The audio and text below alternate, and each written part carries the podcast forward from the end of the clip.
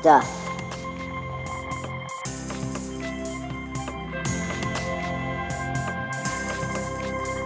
It's episode three of Good Stuff Sports. I'm your host, Mike Mason. On today's show, I talked to Colin Gunderson, who's the host of the Love of Baseball podcast. And that podcast could not be more appropriately named because, as you'll hear, Colin is a tremendous wealth of baseball knowledge and his love of the game truly shines through. It was Super Bowl Sunday last Sunday, and I think the implosion of the Atlanta Falcons was one for the ages. Yes, Tom Brady is a legend. Yes, Belichick's one of the greatest coaches of all time. But in no world that I've lived in did they deserve to win that game. So, congratulations to the Patriots, I guess, if you're into that kind of thing. Be sure to rate, review, and subscribe to the Good Stuff Sports podcast on iTunes. It means a lot when you do that. And now enjoy my talk with Colin Gunderson from Love of Baseball podcast. Talk to you at the end of the show. Welcome to Colin Gunderson, the host and creator of the Love of Baseball podcast. Colin, how are you doing? I'm doing so great, and thank you so much for having me on. It's an honor and a privilege. No problem. So you are you are one of the first guests ever on Good Stuff Sports, and and we're trying to think about sports here, like and and and the impact that it can have on kids and what kids can learn from sports and and how they can grow from participating in sports and hearing from people who have been involved. And you were involved with the Los Angeles Dodgers for a few years, and you have a relationship with Tommy Lasorda. Is that right? That's right. That's right. I, I, worked for the Dodgers for 13 years, 12 of which were as Tommy Lasorda's you know press coordinator and assistant, and uh, that for me was a dream come true. I grew up in LA as a Dodger lover and a baseball fan in general, going to Dodger Stadium all the time whenever I could with my friends or family, and for me to you know one day carry the same torch, so to speak, as guys like Jackie Robinson and Koufax and Vin Scully, and of course the great Tommy Lasorda. And man, it was uh, truly a dream come true, you know. And and like I say, carry the torch. And of course, it's not in the same vein as those guys did, but at the same time, you know, you do represent the club because you're out in the community, you're out with your friends and family, and they ask what you do, and you tell them, you know, and and that was always a joy. Handing out my business card was always a joy. Oh, that's so but cool. the yeah, but the interesting thing is that, that I learned this very quickly. Um, you know, you say, yeah, I work for the Dodgers, and you know, one or two might say, oh man, Gibson's home run was one of my favorite moments, or you know, like like watching Fernando pitch was you know meant so much. But eight out of ten people would relay the most intimate details to you, like my grandfather wanted to be buried in his Brooklyn Dodger jacket, mm-hmm. or like uh, my like I met my wife at Dodger Stadium, or things like that, things that are so intimate to their family's history, mm-hmm. and you realize that the Dodgers and baseball means so much more to people than what just goes on in between the lines, which is great. Like we all love the game, but at the same time, you realize that that it's you know it, it, it's a social institution, man. It lives in the hearts and minds of the people that go and watch on TV and listen on the radio, and it means so much more to them than just the sport. Mm-hmm. You know, and and um, and I, I remember one time Bud Selig, the former commissioner, and he said this many times, but he said, you know, baseball is a social institution, and as such, it has social responsibilities. And at the Dodgers, we took that very seriously. Um, you know, working with so many kids and young ball players and community organizations. And it is your duty to give back and to teach and to help them develop and grow into the ball players, you know, because everyone on that field at one time or another was a little leaguer and a high school player and was facing the same challenges that these kids today are facing. You know, and they, one way or another, through lots of help and a lot of practice, I'm sure, found a way to overcome those hurdles. You know, but mm-hmm. no, and no one does it alone. Right. So we took that very seriously to try to help as much as we could. Yeah, that's that's really that's great to hear, and it's especially great to hear because you know, in all honesty, like the Dodgers are not my favorite team.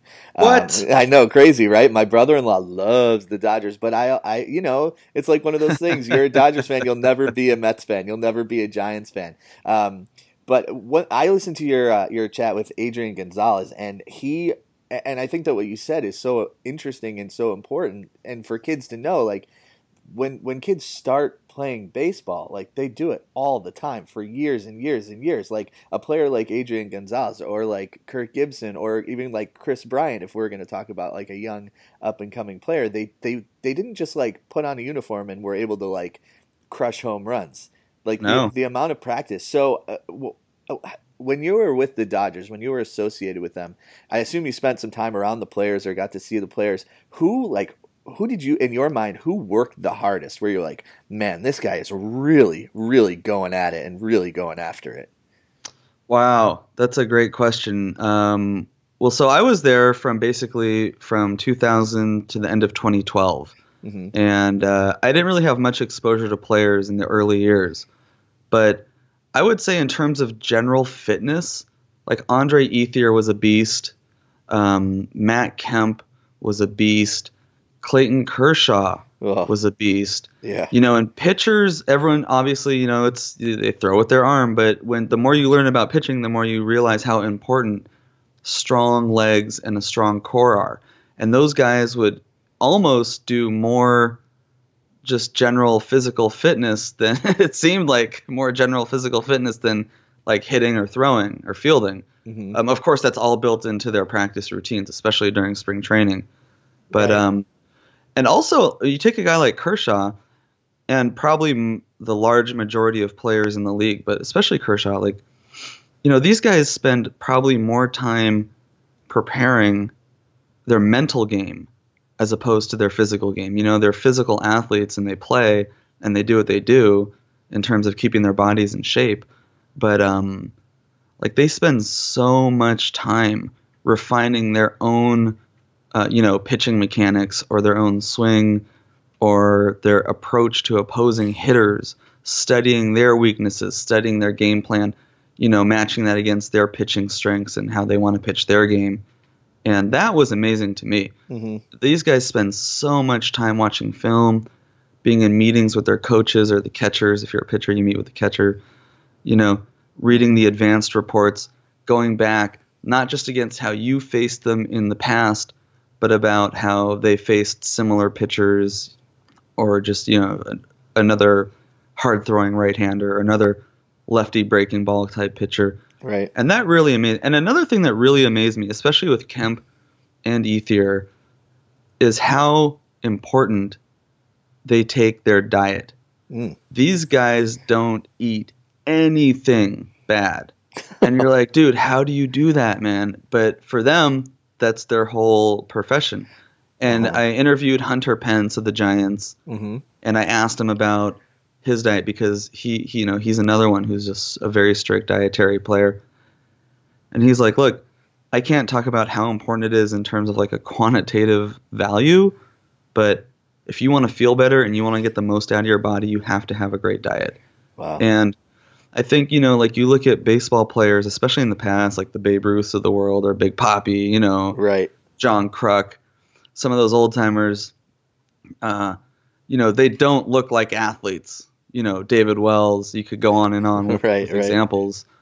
Um, but they're ball players. And Tommy used to say all the time that you know, some of the best athletes in the world could never be ball players, just like some of the best ball players in the world certainly are not athletes. huh. You know, and you, like you you saw that with Michael Jordan. You know, here's like the greatest basketball player ever, and you know he could barely crack the big leagues. It's it's no easy thing to do. Right. But in today's day and you know in today's day and age, uh, you know so many players take their diets so seriously. You know, and, and even if you're working out all day and you're burning thousands of more calories than the regular person, they still take it so seriously yeah. it's so important to them, and that was a, a big eye opener for me too. That's really really interesting. Um, and, and, what I would expect, you know, I, I think it's interesting, you know, talking about how ball players are not often or not always seen as athletes. But then, you know, I watched you know, the World Series, right? And like, so where I'm a Cubs fan, which we should get out of the way. And I and what I a thi- great series! what a great series, right? Like uh, the world changed in in a night, and it was awesome. Um, but like you know, I watched it with my seven year old, and we watched like every pitch of every game, and and the rain delay, and and what, one thing that sort of struck me, and I would love to know what your what your thoughts on this are, is so they're in Game Seven, the rain delay, everyone's like. Everyone's doing what they're supposed to do, right? Like David Ross comes up, hits the home run, right? The old guy, and and then they get to the rain delay, and they go into the clubhouse, and from what I've heard, it's the guy that like could not touch the ball with the bat. Like Jason Heyward is the guy that rallies the team. So it, when you're around baseball and you're around the Dodgers, like how how important is it for? I guess this is a two part question. how important is it for there to be that clubhouse leadership, and how do players support each other when like you know Heyward was a massive free agent signing and just bombed like stunk up the joint but yet at the most crucial part of the season he's the guy who's speaking to the team Well, uh, you know, I think leadership is extremely important.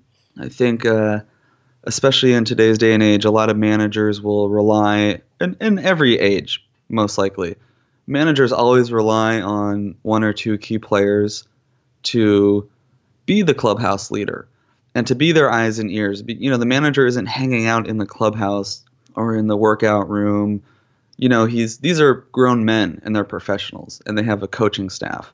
But at the same time, it's always good to have one of your own, you know, taking charge and making sure everyone's focused and directed and and so I think that clubhouse leadership is extremely important. And you hear it year after year, you know, who's the clubhouse leader of this team?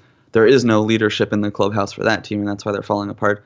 A lot of that's conjecture because no one is in the clubhouse, obviously, as much as the players are. But I think, you know, in terms of Heyward and in terms of what happened in this year's World Series in his, his year, yeah, he had a tough year, you know, but baseball, first of all, is is an individual game, but it's also a team game. And so many players are called upon to make so many sacrifices on behalf of the team, whether it's bunting in this situation, hit and run, you know, um, you reassign your role to because you have an extra outfielder that needs the playing time, so on and so forth.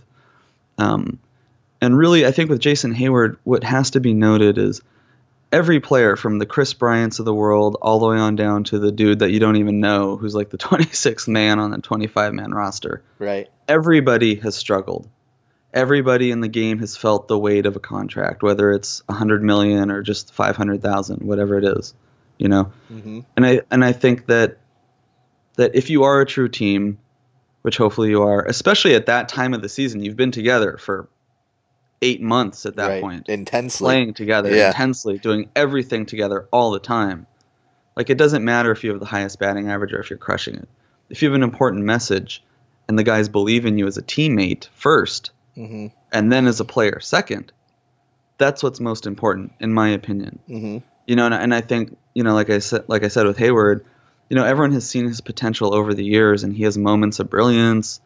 But what we don't see as the public is how much time he may spend in the film room, how much time he may spend in the cages away from the spotlight, how much time he may spend putting his arm around younger players that are struggling too, or just congratulating dudes that are on a great streak, or whatever. Being a leader, doing the little things that pick people up when they're down. Baseball is by far the most humbling sport there is. Okay? yeah We all know the example of if you hit three out of 10, you're probably going to be in the Hall of Fame, or however you want to phrase it. right But it's so true. And you have to realize that, especially if you're in the major leagues, for the bulk of your life, you're a star. You are the star in whichever league you're playing.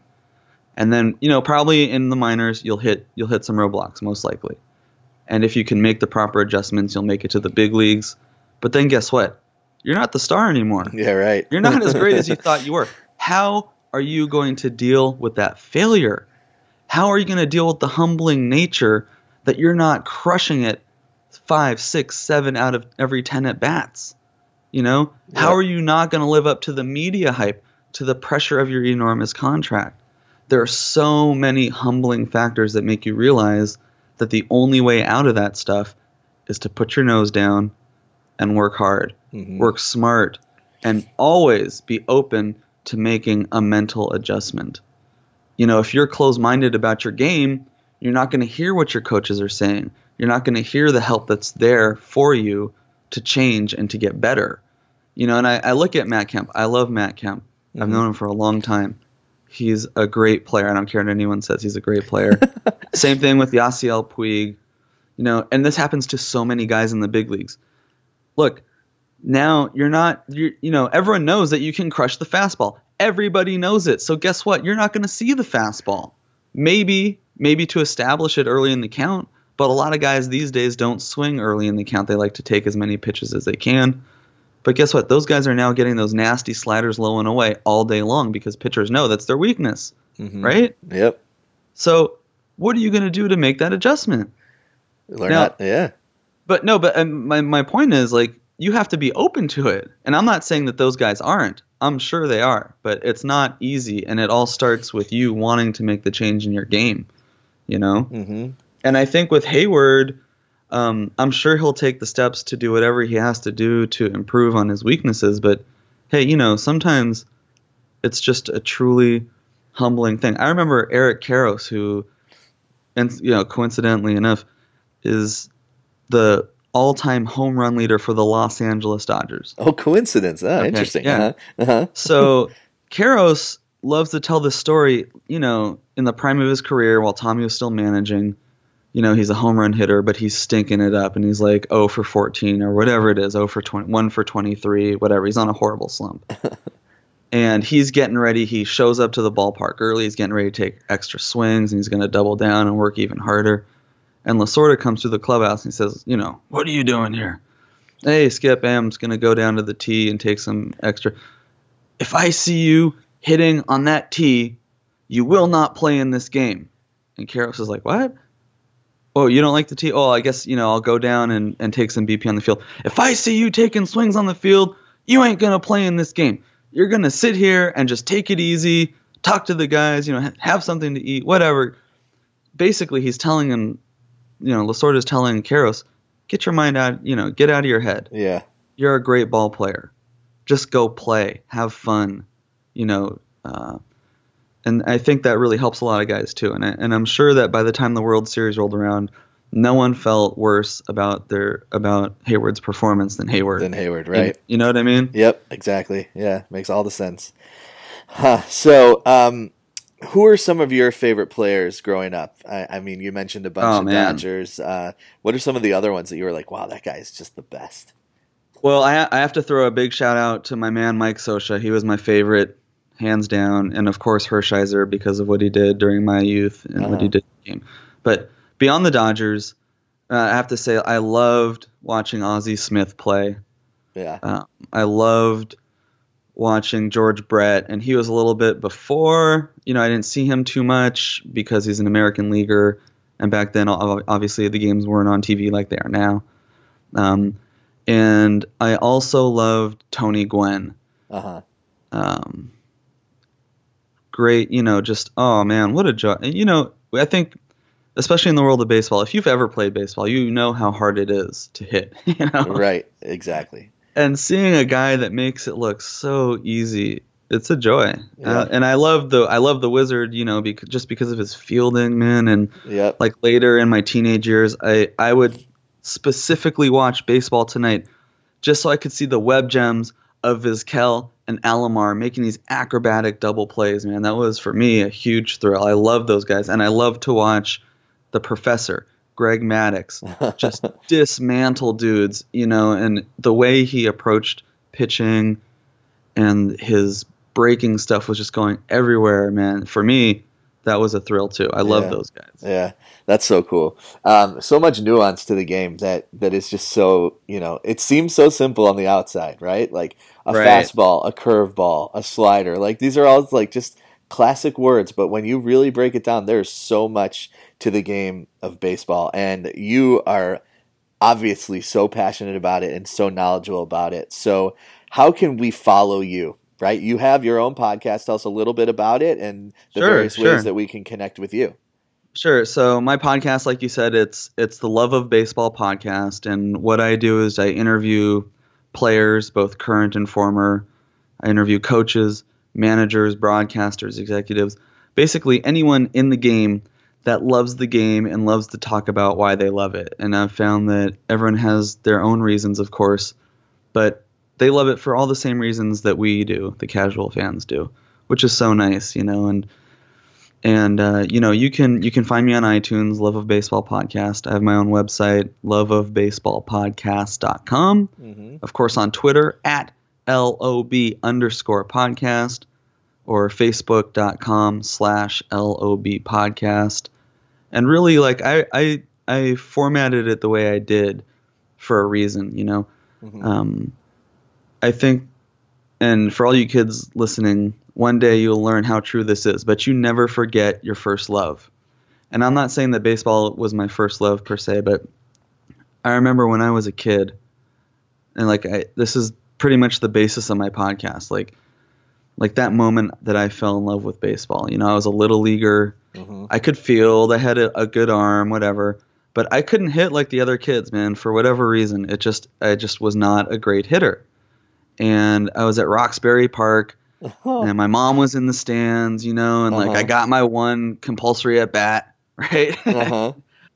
and I'll never forget, man. I put a swing on it, and I hit this line drive into the right center gap and it got past the outfielder and I ran around a second and I had a I had a st- I had a stand up double but I slid anyway because who doesn't love to get their uniform dirty when you can You're right you got right? to yep you got and to. I'm standing on second base and everyone's happy and cheering and man I had never felt so good as when I ripped that line drive and I had like my first double and at that moment man I said I love this game nice. all the hard work you put in all the time, all the effort, all the energy, all the sacrifices you make. And then you taste that success, man. There's nothing better. Yeah. Wow. Well, Colin, you you are you believe it and and I believe it and uh, I, I can't thank you enough for your time and your passion, your energy and look forward to following you and, and what you do and keep doing what you do, man. I appreciate everything. Thanks for being on the show. Yeah, and thank you. And I just want to say one more thing to the kids, and this comes from Tommy Lasorda. Okay, yeah. Who's a, who's a Hall of Fame manager. He had nine National League Rookies of the Year while he was managing for the Dodgers, and that's unprecedented in the game of baseball. And before he was a manager for the Dodgers, he coached in the Dodger minor league system for eight seasons.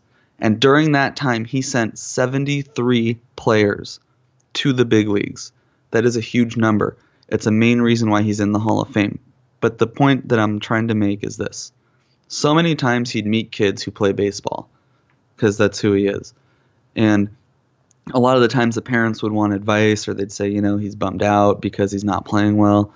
And Tommy would take whatever youngster was there or, you know, under his arm and say, "Let me ask you a question. Who's your favorite player?" And they'd, you know, they'd give their typical answers. You know, mm-hmm. Albert Pujols or you know Jeter, whatever. And you say, "Okay, let me ask you a question. Do you do you follow their their play? Like, do you check it on in the newspapers or on the computer?" And the kids like, "Yeah." Okay. You know, do me a favor. Let me know when the last, you know, let me know how many times Derek Jeter has struck out this year. And the kid would look and Tommy would say, I bet it's like 60 or 70 at least. And the kid would look, kind of like realizing, and Tommy would say, Your favorite ball players have all failed, but they keep playing and they keep trying hard. Mm-hmm. You know? Even yeah. Babe Ruth struck out. Not even Babe Ruth batted a thousand. Don't get down on yourself. Believe in yourself. You've got to believe. Self confidence is the first step to success. If you believe it, you can achieve it. And in baseball, it's not, you know, it's it's that it's that age old story. It's not always the strongest man who wins the fight or the fastest man that wins the race, but it's the one who wants it more than the other guy. So I ask you, youngster, how bad do you want it? What price are you willing to pay to achieve your goals in life? Mm-hmm. Only you can answer that. But every day when you wake up to and you wash your face and comb your hair, you look in that mirror and you say, Am I making the most out of my God given abilities? And only you can answer that. And if you are, that's good. And if you're not, then you know then you know that you have work to do. You know, but the but his main point was don't get down on yourself. The best players in the game fail all the time. Mm-hmm. Just keep having fun and keep playing. Because at the end of the day, that's why we play. We play to have fun. We compete. Winning is more fun. but at the end of the mm-hmm. day, you know, you're part of a team, you're having fun with your buddies, and you're playing the greatest game in the world, in my Yeah. opinion. And uh, that's true and wise words from one of the best that has ever done it. So thanks for sharing that, Colin. It means a lot. And thank you. And, you know, I, I appreciate you having me on. I really do. All right. Anytime. Anytime. All right. I'll talk to you soon.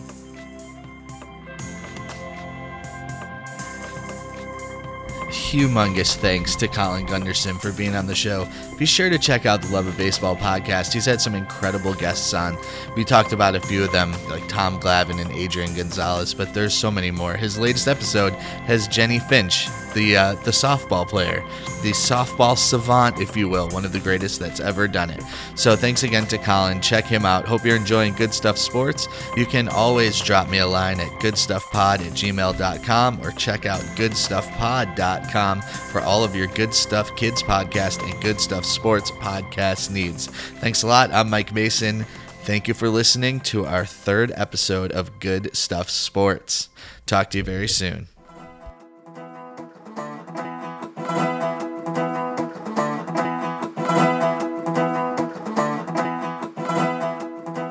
Good